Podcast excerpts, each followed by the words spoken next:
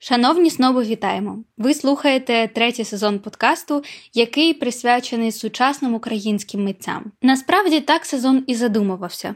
Ми знайомимо слухачів, тобто вас, із сучасними українськими художниками.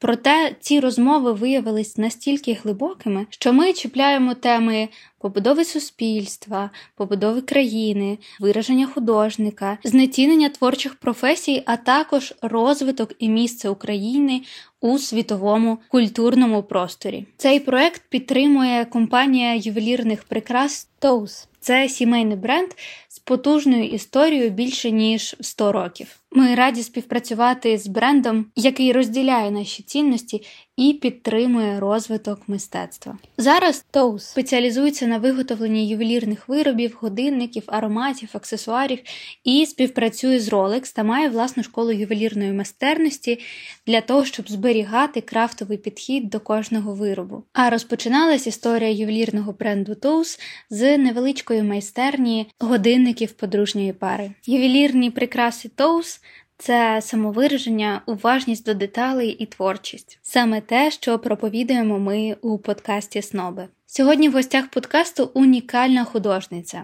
Марго Саркісова. Це молода українська художниця, яка поєднує дві ідентичності у своїй сім'ї асирійську та українську. Вона народилась і зросла в Покровську Донецькій області в Україні. Проте в даний момент проживає в Австрії в місті Грац. У лютому 22-го року, під час початку повномасштабної війни Росії проти України, Марго вдруге стала біженкою. Цього разу з Харкова, де вона проживала та працювала у своїй майстерні. Вперше Марго стала внутрішньою переселенкою у 2014 році, коли була змушена покинути Донецьк. Наша розмова вийшла достатньо тендітною, проте потужною. У своїй художній практиці Марго досліджує тему національної ідентичності, гендерної нерівності та ролі жінки в асирійській культурі, а також працює з поняттями дім, коріння і вплив культурного контексту на менталітет і світосприйняття людей. Я щаслива знайомити вас з Марго і сподіваюся, ви отримаєте від цієї розмови таке саме задоволення, як і ми, коли її записували. Я подивилась відео, яке ви мені відправили, квітка ідентичності, і це щось неймовірне, тому що відео пронизане такими сенсами переосмисленими, де ви говорите, що так, це моя культура, це моя кров, але я не маю вести себе відносно жорсткості цієї культури. Я обираю те, що мені подобається, я обираю те, що мені близько. І я б дуже хотіла запитати про оцю асирійську українську кров вашу, як вона відображається у сприйнятті світу, як вона впливає на творчість, на думки. І завжди, коли є мікс чогось, завжди створюється щось нове. От що це нове таке? Ой, я прям дуже радію, що ви подивилися. Єдине, що я не дуже люблю в цьому фільмі, це те, що я розмовляю російською, але то був такий момент, коли, на жаль, поки я не дійшла до цього усвідомлення. І майбутні всі речі, які я хочу казати публічно, а вже ж я хочу ділитися українською. А щодо міксу моїх двох якби ідентичностей, на мене це неймовірно як вплинуло. Я б навіть сказала, що це є причиною для мене суб'єктивно, чому я стала художницею, тому що. Багато дуже закладалося сенсів е, з дитинства в мене і в моїх е, сестер і братів, здебільшого асирійських, а вже ж, тому що, хоч у мене дві ідентичності, все одно одна з них домінувала, вони поєднувались, вони переплітались, а вже ж тому, що я народилася в Україні. В Донецькій області, але все одно домінувала асирійська. Насправді це дуже складно для мене, бо все-таки культура дуже закрита асирійська, і е, через те, що не було можливості якось обговорювати те, що мене турбує, якось рефлексувати. Ніде не було це прийнято питати питання, чому все влаштовано певним чином, чому не можна там нікому нічого розповідати, чому не можна певним чином дівчатам себе поводити, чому такі традиції, чому все відбувається певним чином. Це призвело до того, що я, наче, почала через е, мистецтво, через малювання. Тобто я прийшла до того, що я пішла цим шляхом, щоб розмовляти, але розмовляти. Таким чином, щоб це було зашифровано, щоб мало хто розумів, в першу чергу з моєї сім'ї, що я кажу. Я зашифрувала в свої роботи і досі шифрую сенси або повідомлення про свій досвід. От в метафорах е, я роблю якісь свої якісь історії, свої наративи, які допомогли, допомагають мені проживати цей досвід, виплескувати якось переживання цього конфлікту, буття в двох культурах. Для мене це конфлікт, тому що все ж таки це боротьба з дитинства, яка ідентичність буде домінантною. Тому так я відчуваю на собі дуже великий вплив. Асирійською культурою, я вже ж українською, але це в певному сенсі це як такий якийсь вакуум, який все одно наклався на моє сприйняття світу, і все одно я перебувала все життя в українському контексті, але з якоюсь асирійською, мабуть, лінзою. Дуже гарно. Скажи, е, чи можна питати про те, як твоя родина опинилась в Україні? Так, а вже ж це не проблема. Це якраз причина, чому я працюю з темою внутрішньої і зовнішньої міграції. Ще я її рефлексувала і почала над нею думати до повномасштабного вторгнення, тому що ну, це дуже про мою сім'ю.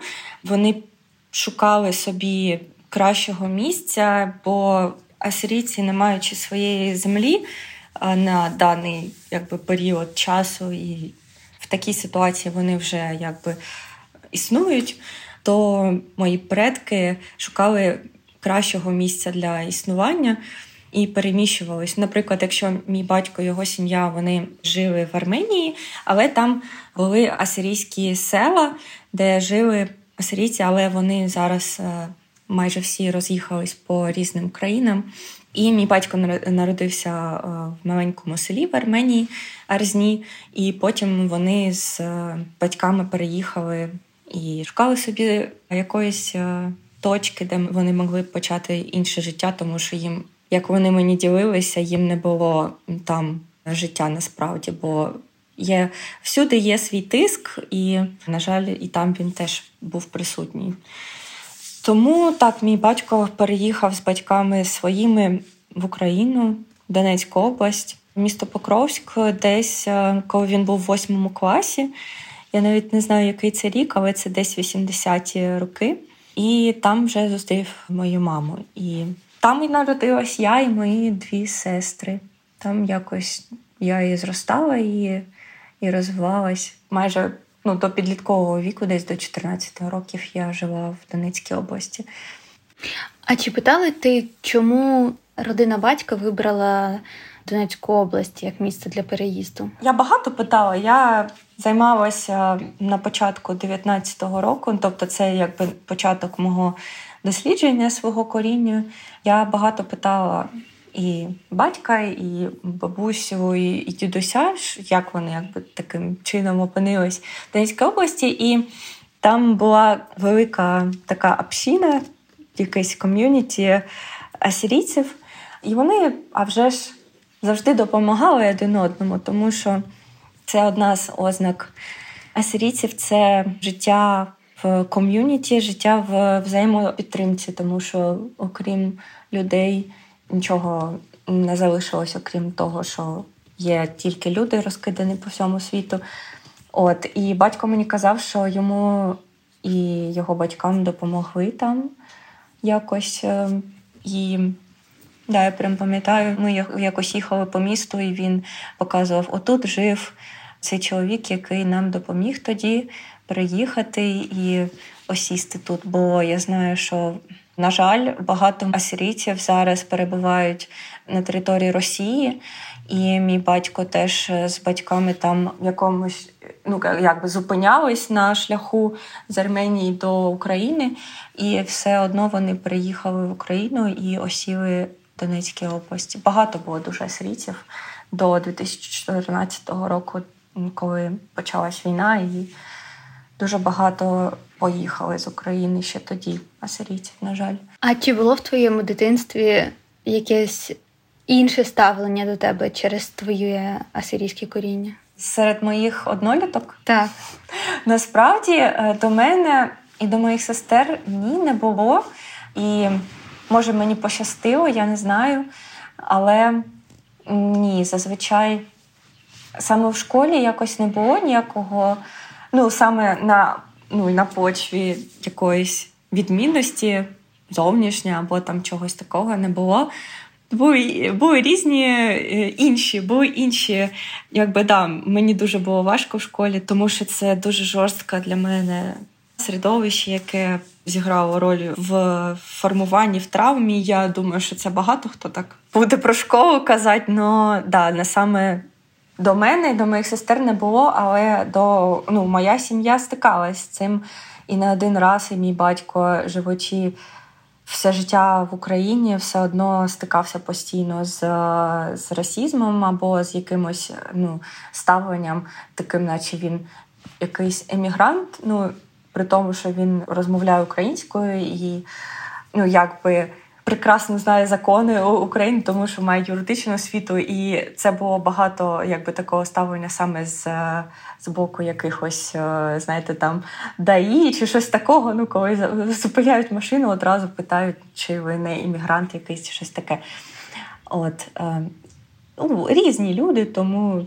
Різне було ставлення, але саме до себе я такого не відчувала. Ну я думаю, що все-таки ми рухаємось в той напрямок, де нема такого якогось зверхнього або якогось дискримінаційного ставлення. Я сподіваюся, що такого буде менше в майбутньому. Якщо можна поділюсь, мені здається, що різноманітність мистецтв і різних виставок воно ніби вчить людину і суспільство загалом до того, що все різне, є різні форми. І якщо тобі це не подобається, не значить, що щось погане. Просто маєш приймати, що є вибір. І тут мистецтво класно впливає на сприйняття світу загалом. Я бачу теж таку роль мистецтва. Вона ця роль вона якби дуже впливає на розкриття свідомості людей, якщо вони готові сприймати взагалі. Бо я вважаю, що це дуже велика робота по самоосвіті щоб е, вчитися якби потрібляти контент. Знаєте, отакий якийсь складний дуже. Тобто, мистецтво це дуже складний код, який ще треба вміти якось розшифровувати, бо це робота. От І не всі, на жаль, поки що хочуть е, сприймати якусь дуже складну або виходячи за рамки сприйняття цих людей, якусь зашифровану інформацію. Бо все ж таки не можна не погодитись, що мистецтво в Україні воно є різне. Ну, на кожного є своя якась прослойка. От. Але я би хотіла вже, щоб е, складного мистецтва було більше і більше було місць для того, щоб його сприймати. Тобто більше галерей, більше якихось е, просторів для того, щоб знайомитись з різними митцями.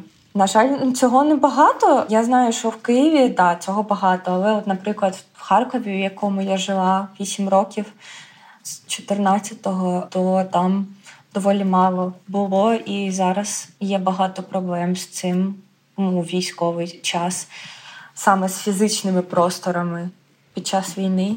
Це дуже якби відзеркалює стан того, як страждає культура під час е, військових дій, і все вирішується зараз. Немає якоїсь думки на перспективу, типу, а що буде після того, як закінчиться військовий стан бойові дії. Хто буде проводити все це до ладу, або ще більше, то покращувати і додавати більше більше інституцій. Тобто, це це таке актуальне болюче питання, яке зараз стоїть. Я згодна, що зараз фокус трошечки зміщений Ну тобто зараз ніхто не говорить про галереї, коли люди фізично залишаються без дахів. Проте, можливо, все-таки культура і мистецтво має бути отою зіркою, за якою ти дивишся, яка вказує тобі шлях. І тоді оця буденна форма життя вона трансформується самостійно, тому що в тебе є приклад, тому що в тебе є ніби це візія. І з цього в мене питання: чи має митець допомагати суспільству розвиватись? Чи взагалі має митець комусь щось? Чи винен, так? Який в нього обов'язок, да? які там задачі? Я можу поділитись своїм досвідом. Я на собі відчула, що коли почалась повномасштабна війна, для мене було настільки важливо врятувати своє мистецтво через те, що я маю досвід е, переміщення, і я знаю, як це втрачати, те, що над чим ти працюєш. І знаєте, от з цього досвіду я можу сказати, що митець е, винен тільки собі і своєму мистецтву. Він винен настільки за нього стояти, щоб коли всі йому кажуть, що це зараз взагалі ніякого значення немає, він винен стояти за це і е, рятувати свою роботу. Розуміти взагалі, яке вона значення має, не кидати її, не допомагати втоптувати його, своє мистецтво тим людям, які його не цінують, не бачать. Важливо стояти за себе, важливо стояти за те, що якщо ти не розумієш цінність е, свого мистецтва, то ніхто його не зрозуміє, його ніхто не буде цінувати і бачити в ньому якусь е, роль. Я стикнулася з тим, що коли почалась війна, я одразу сказала, що я не поїду з Харкова без своїх робіт. Це була перша моя реакція на пропозицію лишити місто, і я отримала допомогу при тому, але на цьому історія ця не закінчилась. Тобто, коли я вже вирішила рухатися, наприклад, я от перемістилася спочатку з Харкова у Дніпро. В Дніпрі вже я перемістилася зі своєю сім'єю і своїми роботами. Там я вже перебувала в стані, коли я не знала, що робити далі. І в той же момент боротьба. За своє мистецтво воно продовжувалося. Це було стояння за свою ідентичність, бути художницею. Ну, типу, попри все, нічого було не зрозуміло. Це зараз трошки легше казати, бо є вже якийсь е, шлях, що можна озирнутися, подивитись, а да, все було типу логічно, ну якби. Зараз так можна казати. А тоді взагалі не було взагалі не було ніякого розуміння. Бо я різні речі чула, і що ну, типу, війна це це час чоловіків, жінки повинні бути покірними. Я це чула в свою, свою адресу, і я взяла своє якби мистецтво, я так образно кажу, і вирішила рухатись далі. Але це було не так зовсім. Бо я шукала різні методи, я тоді не знала, чи працює пошта, чи хтось мені допоможе. І знов таки ці коментарі про те, що та хто буде зараз взагалі рятувати роботи, кому вони потрібні? Людям нікуди свої сумки класти. Ніхто не візьме твої роботи собі в багажник. В евакуаційний потяг е, можна було тільки один рюкзак, чи сумку, чи щось таке. І оце, оце проблема, розумієте? Оце отой конфлікт. З яким зустрічається, мабуть, в різних формах е, кожен митець. І коли війна, ніхто не думає про культуру, всі сміються з того, що художник трясеться за своїми роботами. А це і є той момент, коли ти вирішуєш, ці настільки тобі цінно те, що ти робиш, чи настільки ти розумієш, що це мистецтво воно вже не буде як раніше. Це все, воно поділене до війни повномасштабної, і все це. Історія, це архів. І я це розуміла. Я думала, що мистецьке життя, моя кар'єра може вже і завершена, може вже нічого не буде далі. Але хоча б я повинна це врятувати, тому що архів ніхто не відміняв не дивлячись ні на що. Ну, тобто, прийняти свою долю і зробити все, що можеш, то вже якби те, на що ти можеш впливати, те воно і є, оцей вибір. І і з цього всього я розумію, що тільки це художник е, винен. Він е, винен собі, мабуть. Тому що, от як ви вважаєте, чи є якась базова цінність у мистецтва? Мені здається, ну це тільки роздуми. Що б мистецтво не робило, є декілька дій, які воно провокує. Воно підсвічує, наставляє, і воно воно виступає таким дороговказом. Тобто є все-таки в нього якась цінність, яка сама по собі є. Чи все ж таки може митець е, і дає оцю, якби він накладає якусь певну, знаєте, вуаль цінності, тому як він сам ставиться до нього, до того, до свого витвору. Про мистецтво можна говорити з, з декількох боків. Є частина романтизації е, художника, який має бути голодний, який має відказуватись від там е, оплати за свої роботи і тільки творити те, що йому диктує муза, душа або ну, хто завгодно з абсолютів. І є оця частина високого яка нікуди не дівається. Мені здається, що художник може навіть і не ставити собі за мету щось відрефлексувати, там змінити суспільство, повпливати на якісь великі питання. Але через те, що митець це така тонка струна, яка відчуває зміни в суспільстві, яка відчуває настрій, він може він вона е, він може відрефлексувати це. Але я також згодна, що художник нікому нічого не має. Іноді е, я теж думаю, що художник. Е, нічого нікому не винен, тільки тому, що саме художника важко дуже використати в якомусь сенсі. Він якийсь, знаєте, як рибка, він вискальзує з рук у людей, тому що люди мало розуміють, хто, хто це такий цей художник, е, це якась абстрактна така персона. От е, Тому важко його щось е, сказати, йому щось давайте, щось винен, давай щось роби. Це дуже такі складні речі, я думаю, особливо для людей, які хочуть щось з когось мати. Слухайте, знаєте, зараз подумала, що але при цьому там у блогерів і медійників на початку війни, де і в принципі зараз ми требували, щоб вони щось говорили. Тому що у вас є аудиторія, ви маєте говорити про війну. Е, українське суспільство не могло зрозуміти, чому російські блогери, журналісти мовчать. Можливо, тут зараз питання: чи мали ми очікувати від них щось? Саме від російських е, чи взагалі від людей, які мають е, якусь певну аудиторію? Давайте про взагалі Бо, в принципі, про російських, мені здається, журналістів тут питання так, ну, це... ну, таке більш риторичне. Це складно сказати. А щодо художників, ну це вже ж е, знов таки вибір особистий. І я можу сказати, з свого е, боку, мені мені дуже важливо було зазначити свою позицію, і і досі важливо. Важливо казати, але в межах своїх сил, розуміння того, що все-таки ми не всесильні. Ну, я відчуваю, що я я усвідомлюю свої кордони, свою свою зону впливу, але все-таки зазначити, е, яку я маю про все це думку, я мала перед собою якийсь да, обов'язок. Мені було це важливо відокремити, що е, я про це думаю конкретно. От і зараз я теж чула різні думки з боку того, що це було рік тому, зараз вже інші думки, рефлексії про це. І так я бачу, що зараз е, художник, який себе позиціонує публічною людиною, який щось каже на, на аудиторію, то він. Не може не бути активістом, і мистецтво все одно не може бути поза політикою. І з цією війною, з її повномасштабним початком, я теж це зрозуміла. Бо з 2014 року в мене не було сил взагалі нічого казати про війну. Я тільки всередині себе я розуміла, що це взагалі відбувається, але сил робити щось. У мене не було, наче було таке оніміння, наче це була така тема, яку неможливо якось описати. Вона застрягла всередині.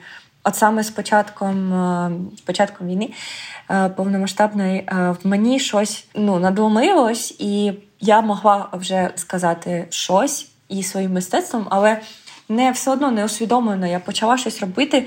Не було вже оніміння такого. Це якби моя реакція. От, Але на це мені знадобилось багато дуже років, і ну, тобто це інша історія, коли один раз з цим стикаєшся в повному масштабі, чи другий раз, і воно б'є ще, але по-іншому вже. Це велика травма вимушеного переміщення, коли це не обирається свідомо, тому переїзди мені психологічно. Б'ють, хочеться десь осісти, хоч хоч щось, якийсь е, кут, якийсь е, абстрактний мати свій, якого немає, і не буде, можливо, ніколи. Але це саме пов'язане. Я це дуже бачу сильно в своїй історії, що це моя суть. Це і українська історія, яка болюча, і написана кров'ю, і асирійська половина, яка взагалі тисячоліттями не має своєї землі, і це, наче вшито в, в моє сприйняття світу. Я починала проєкт в 19-му році про дослідження ідентичності. З цими питаннями, як взагалі внутрішня і зовнішня міграція впливає на думки людини. Я думала про це і про дім, і можливо ніхто це не зможе зрозуміти. І, на жаль, зараз це все змінилось. Що багато хто це може зрозуміти, і така увага цим темам приділяється. Я вважаю, що кордони повинні бути. Е, повинен бути контекст, е, бо ну, художник це дзеркало того місця, де він формувався. І Ну, мені не бачиться привабливим, коли буде якийсь космополітизм, і типу ми стираємо всі належності і всі різності в сенсі, що національні. В цьому дуже багато сили і багато якогось колориту особистого в традиціях. Бо в мене вже був час е, відрефлексувати, наскільки традиції можуть бути болючими, наскільки вони можуть бути травматичними і руйнівними, але при тому вони формують і вони роблять людину унікальною і дають якось можливість пережити досвід певний, який можна розділити зі світом. Тому що, бачучи те, що я почала розвивати тему е, дослідження своєї ідентичності і місця.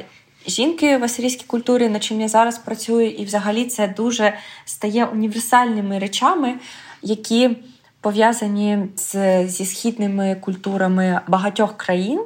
Я зараз спілкуюсь, маю можливість спілкуватися з жінками з Ірану і і з Єгипту, і в нас дуже багато спільного є. Тобто, але при цьому те, що я маю половину українською, я маю можливість це аналізувати, можливо, з якогось європейського сприйняття.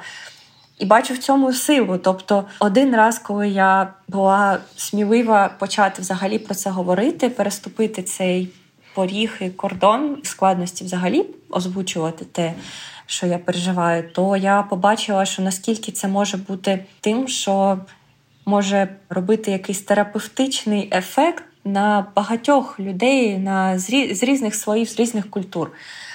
Тому я не виступаю за те, що людське надбання, ну да, в якомусь може з, з точки зору якихось е, людей або не людей, істот, які такі дивляться на нас на землю, і такі, ну це все люди, це все ну неважливо, якої вони там культури, регендеру. Більше мені близько те, що щоб різні культури були почуті, і тобто повага до різності, але не те, щоб.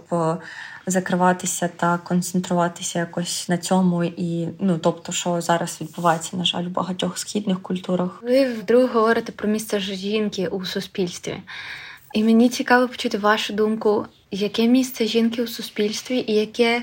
Можливо, навіть трансформаційне місце жінки у мистецтві. Тому що ж зараз, ну якщо там ми вертаємось в історію, то навіть мистецтво було в руках чоловіків. Так. А вже ж все було в руках чоловіків ще 100 років тому. І зараз е, в певній мірі продовжує перебувати в руках чоловіків. Але я починала цю якби рефлексію над місцем жінки саме в, в культурі і суспільстві, знаєте, в якоїсь певної культури наприклад, бачучи протиріччя, те, що жінки так багато роблять в усіх контекстах, тобто починаючи там і сім'ї, і зараз маючи можливість працювати, жінки дуже багато роблять невидимої роботи, яка просто ну, якось ніяк не озвучується, але це все продовжує відбуватись. То, на мій погляд, жінка, вона якби центр, вона серце всього, що відбувається у світі.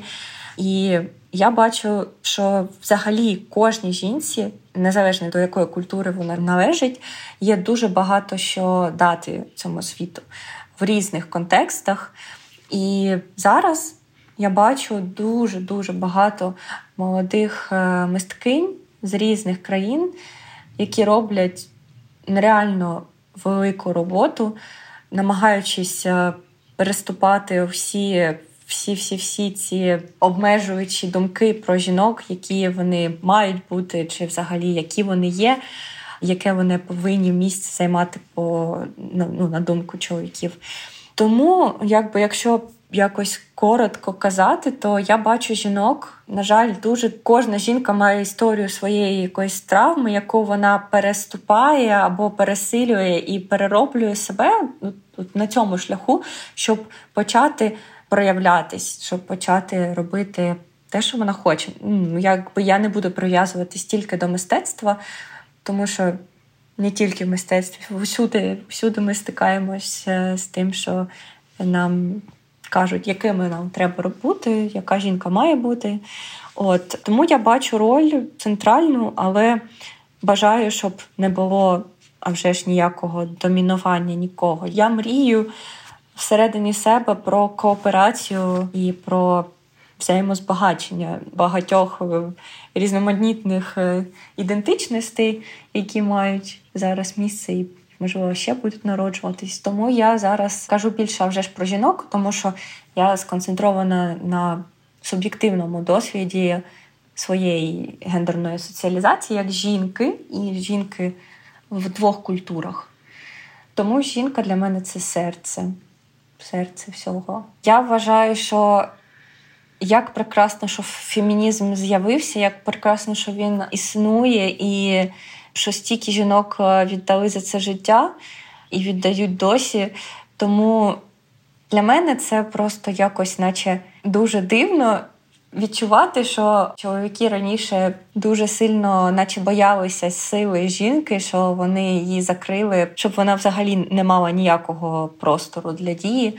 Ну тобто мені це неприродньо. І те, що фемінізм з'явився і продовжує в себе включатися більше і більше різноманітних е, сенсів е, про права і взагалі рівність, але здебільшого все одно для мене це про жінок, тому що зараз фемінізм, ну тобто, є, є дуже різна. В нього повістка.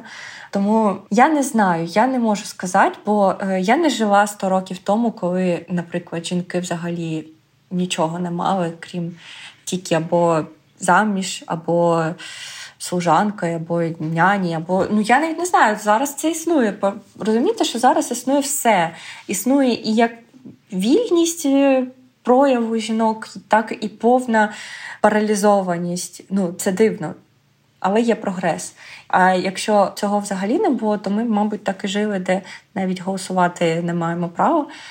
Тому я дуже дуже вдячна дуже вдячна, що я живу саме сьогодні, хоч зараз неймовірно важкий час в історії. Але якщо я от так от прокручую в собі в голові, що було там, не знаю, 50 років, 70 років тому, то Боже, страшно уявити.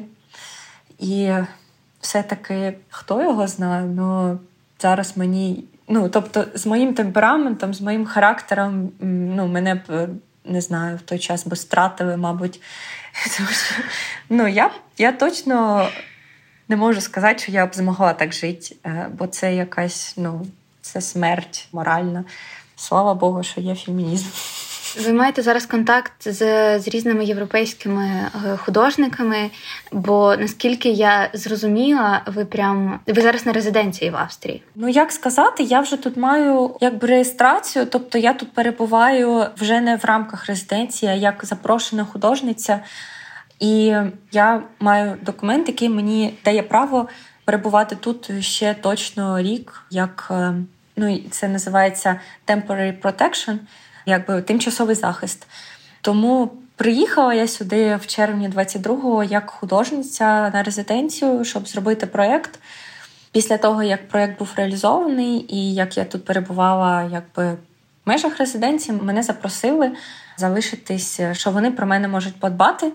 Бо тут є така унікальна інституція, яка некомерційна, називається Ротор. І вони мають ставлення до художників як до свого якогось, е, ну да, як до якоїсь спільноти. І мене запросили. Я зараз являюсь частиною цієї спільноти, прям мембером, як би так сказати.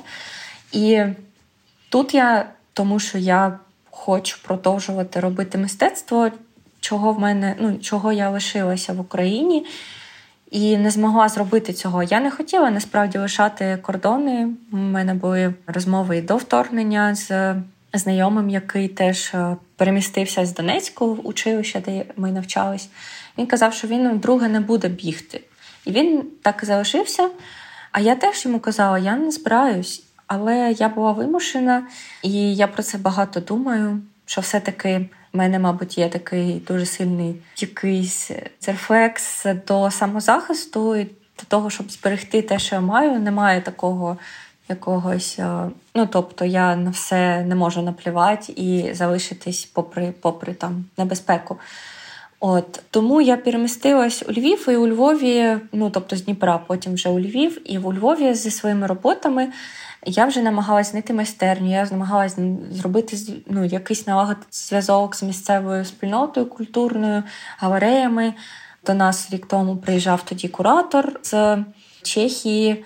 Він хотів організувати резиденцію, він так і зробив. Ну, Тобто були якісь події, але все одно все це не дало мені. Я й майстерню шукала, не дало мені якось можливості осісти там. Мене одразу, практично, як я приїхала у Львів, ротор запрошував як переселенку, тобто поїхати і прийняти цю допомогу, тобто переміститися. Я відмовилась, тому що я не була готова. Я от тільки приїхала у Львів. Я думала, що у Львові я знайду якось своє місце, але мені, наче.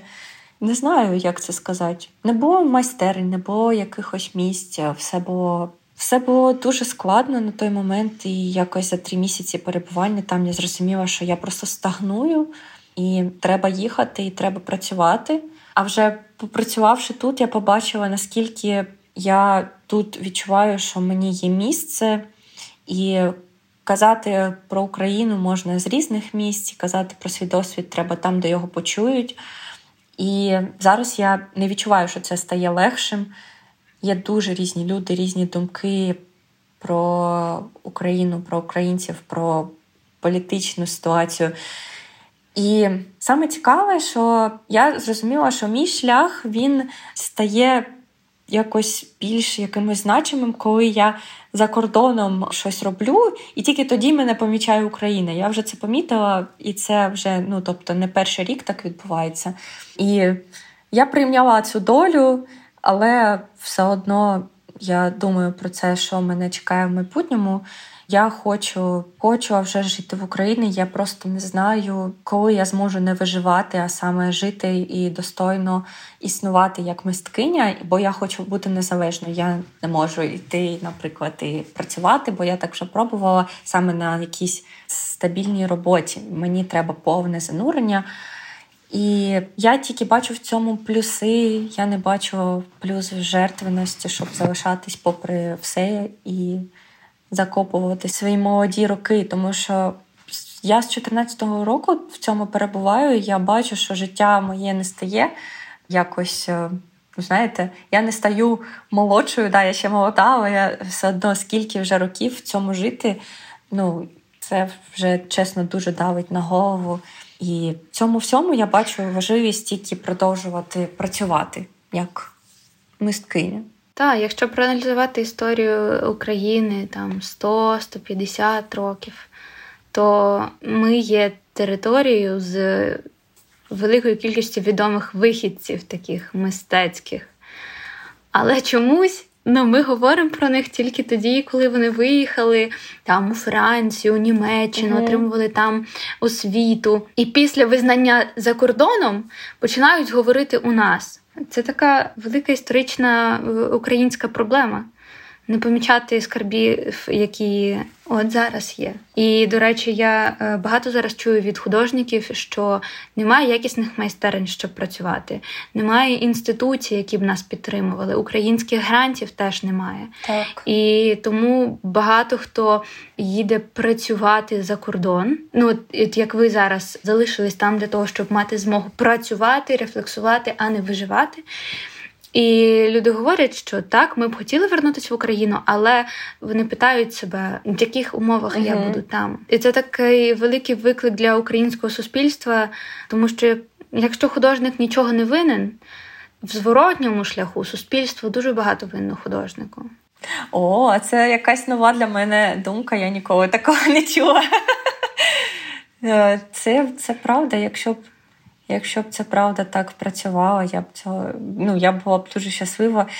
І приємно вже, що ви Тетяну теж розумієте цю якусь складність моральну, тобто розуміючи оцю належність, оцю тягу до України, і і в той же час оцей внутрішній конфлікт е, що я можу дати зараз Україні, і що ну який обмін в цьому буде. Цей епізод частково ми присвятили жіночності, прояву жінки і місце жінки у суспільстві, оскільки як в українській, так і в асирійській культурі образ жінки є наріжним каменем. Тому ми щасливі, що великий ювелірний дім. Тоус підтримує подкаст Сноби. Завдяки цій дружбі ми щотижня можемо піднімати важливі для українського суспільства питання. А щоб не пропустити наступні випуски подкасту Сноби, підписуйтесь на нас у тому подкаст-додатку, де слухаєте. А також переходьте в описі цього подкасту на інстаграм та тікток подкасту Сноби. Також усі посилання на Марго, на Тоус, на нас ви знайдете в описі до цього епізоду. Діліться цим подкастом та ставте нам зірочки, бо це допоможе більшій кількості свідомих слухачів дізнатись про проект. До зустрічі!